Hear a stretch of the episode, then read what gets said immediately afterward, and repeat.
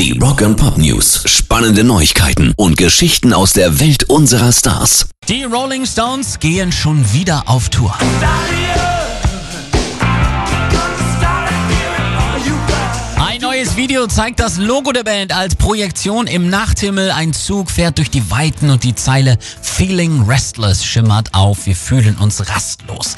Tatsächlich häuften sich ja zuletzt schon US-amerikanische Medienberichte, nach denen eine Konzertreise in den Staaten in Planung sei. Das Logo mit den Stones Lippen wurde dann auch an Häuserwänden gesichtet, unter anderem in Tampa, Buffalo, Cleveland und Charlotte. Für Europa gibt es bisher noch keine Termine, aber Deutschland ist weltweit der zweitgrößte Musikmarkt nach den USA, glaubt mir. Jungs. Unfassbar, oder? Insgesamt sind die über 300 Jahre alt und trotzdem können die einfach nicht anders. Mega. Rock and Pop News. Und wenn es dann soweit ist, dann kauft euch Tickets für die Rolling Stones lieber nicht über Viagogo. Denn nach Metallica haben jetzt auch die Ärzte den Zweitvermarkter vor den Kali gezogen und eine einstweilige Verfügung erwirkt. Es ist nicht deine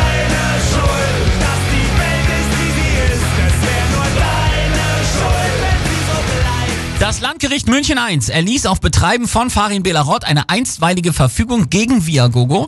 Die verbietet es dem Ticket-Zweithändler demnach unter Androhung eines Ordnungsgeldes von bis zu 250.000 Euro bei Verkaufsangeboten für Ärztetickets auf der Plattform falsche Originalpreise zu behaupten. Hintergrund, Tickets für die Ärztetour dürfen laut Veranstalter nur mit maximal 25% Aufpreis im Vergleich zum Originalpreis weiterverkauft werden und auf Viagogo hatten die Personen mutmaßlich versucht, diese Hürde zu umgehen, indem sie höhere Originalkaufpreise angegeben haben, um die Tickets teurer anbieten zu können, ohne dass Viagogo eingegriffen hätte. Und das ist, sagen wir es mal wie es ist, eine echte Schweinerei. Also seid da ganz, ganz vorsichtig. Pairs Rock and Pop News.